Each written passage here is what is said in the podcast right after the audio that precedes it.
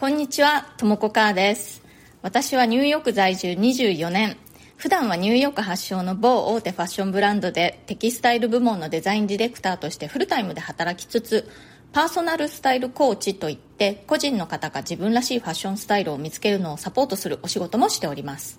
このチャンネルニューヨーク人生劇場では人種のるつぼ何でもありのニューヨークで私が働いて暮らして経験したことや日々の生活の中であったちょっと面白いことなどをシェアしていきます。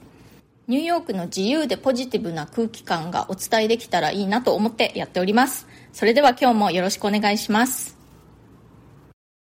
ニューヨークはここ数日なんかとっても暖かいんですよね。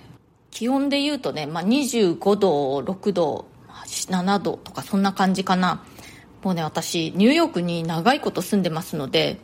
気温とか、あとはお料理で使うオーブンの温度とかね、そういうのは歌詞じゃないともうちょっと感覚がわからなくなってきてしまいました。え歌詞で言うとね、今の気温はだいたい75度とか、昨日なんかはもう80度ぐらいありましたね。異常にあったかい、ここ数日っていう感じです。今日はリスナーの方からファッションに関してのご質問がありましたのでそれにお答えしたいと思います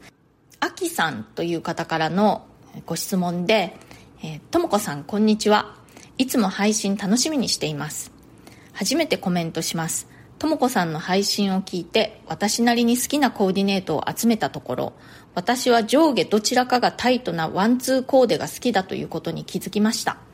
でもそうなるとシンプルというより地味になりやすいのが悩みです。ワンツーコーデで気をつけるべきポイントやアドバイスがあれば教えていただきたいです。ということであきさんコメントどうもありがとうございます私はねあのおしゃれになりたいっていう方に自分の好きなコーデを雑誌なりネットで見て集めることから始めてくださいっていつもお勧めしているんですけれども、まあ大体の人が面倒くさがってやらないんですよね。だから、アキさん、まず第一歩、その集めるところ、やってみたというところで素晴らしい。そしてさらに、上下どちらかがタイトなワンツーコーデが好きだというところに、ご自分で気がついた。そこも素晴らしいですね。二歩前進ですね。私もワンツーコーデ好きですよ。ちなみにこのワンツーコーデというのはですね、あの、ご存じない方のために説明しますと、トップが1点、ボトムが1点のあのシンプルなコーディネートのことを指します。シャツとスカート、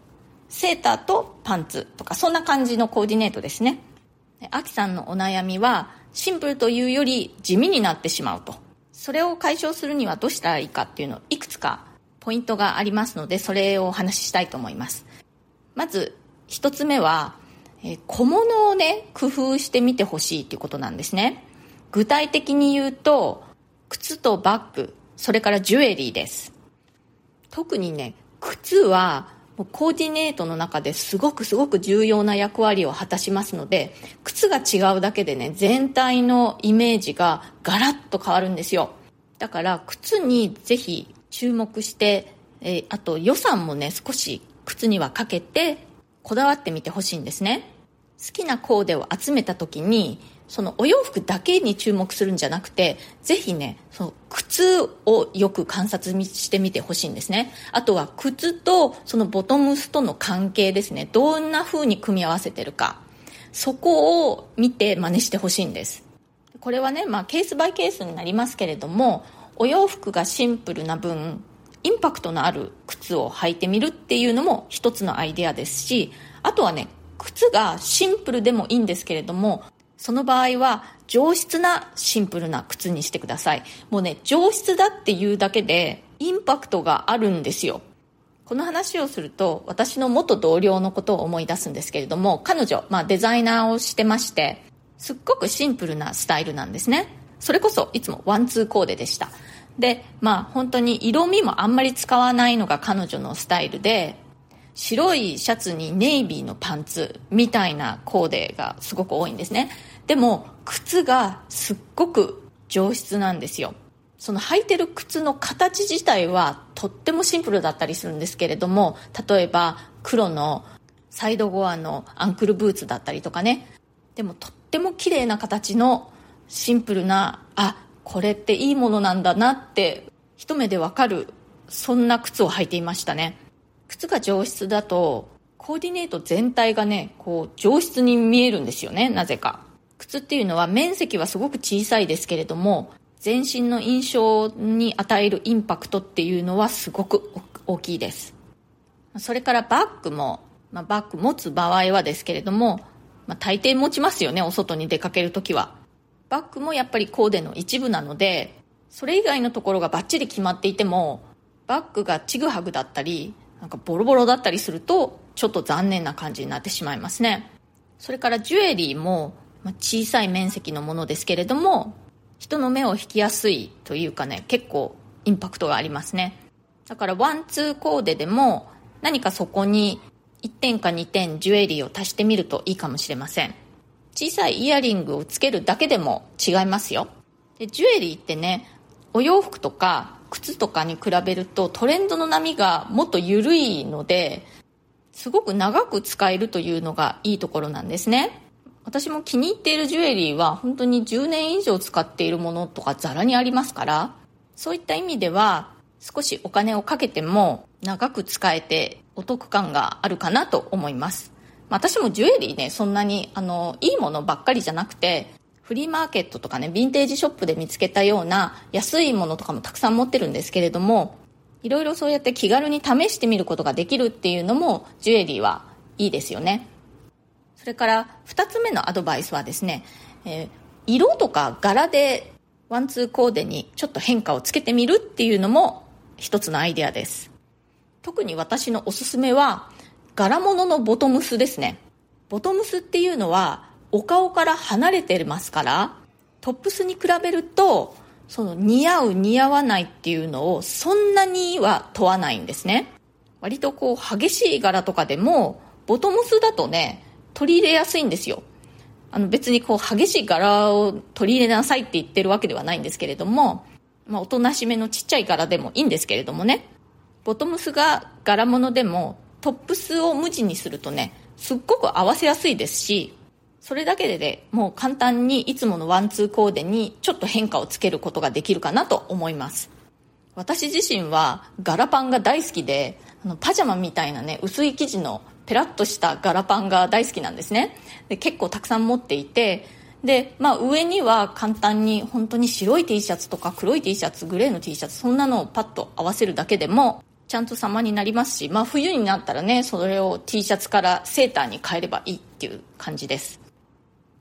それから無地の場合でも色のものをね取り入れるといいかなと思いますそのベーシックカラーじゃなくてちょっと綺麗な色のものを取り入れてみるとそれだけでコーデにやっぱり変化がつけやすいかなと思いますね、まあ、この場合はボトムスでもトップスでもいいと思うんですけれどもトップスの場合はやっぱりすごく顔写りっていうのが大事になってきますのでちゃんと似合う色を見て選んでくださいね。ボトムスだともうちょっと冒険できるかなと思います。いつもモノトーンの服とかね、あとはベージュとかネイビーとか、そういうベーシックな色ばっかりで、でも初めて色柄物にチャレンジしてみたいっていう方は、最初はボトムスから取り入れてみると、やりやすいかもしれません。それから、アドバイスの3つ目は、一点一点のアイテムをちょっとだけ凝ったデザインのものにしてみるとか、凝った素材のものにしてみるっていうのも、まあ一つのアイデアだと思います。その場合はね、あの、全部のアイテムを一斉に凝ったデザインにしてしまうと、すごくまた合わせづらくなってしまいますので、あ、この凝ったデザインのトップスを取り入れてみたいなと思ったら、それに合わせるようなシンプルなボトムス持ってるかなっていうのをちゃんと考えてみてくださいね。それかまたその逆で、この凝ったデザインのボトムス、このちょっと変わったカットのスカートを取り入れてみたいなと思ったら、それに合わせられるようなシンプルなカットのトップスを持ってるかどうか考えてみてください。まあそんな感じですかね。シンプルなワンツーコーデが地味にならないための工夫、3つのアドバイスでした。これね、3つ全部やんなきゃダメってわけじゃないですよ。一番最初にお伝えした靴とかバッグとかジュエリーなんかの小物を工夫してみるっていうのはぜひやってみてほしいんですけれどもその後にお伝えした色柄ものを取り入れるとかちょっと凝ったデザインのものを取り入れるっていうのは、まあ、お好みですねうんご自分のスタイルに合いそうかなと思ったらやってみてくださいはい今日はシンプルなコーデが地味にならないための3つのアドバイスをお伝えしました。アドバイスその1靴バッグジュエリーなどの小物を工夫してみる。特に靴は重要です。シンプルであればあるほど上質なものを取り入れてください。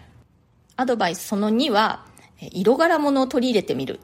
ということで、え、ボトムスからチャレンジしてみるのが取り入れやすいですよというお話をしました。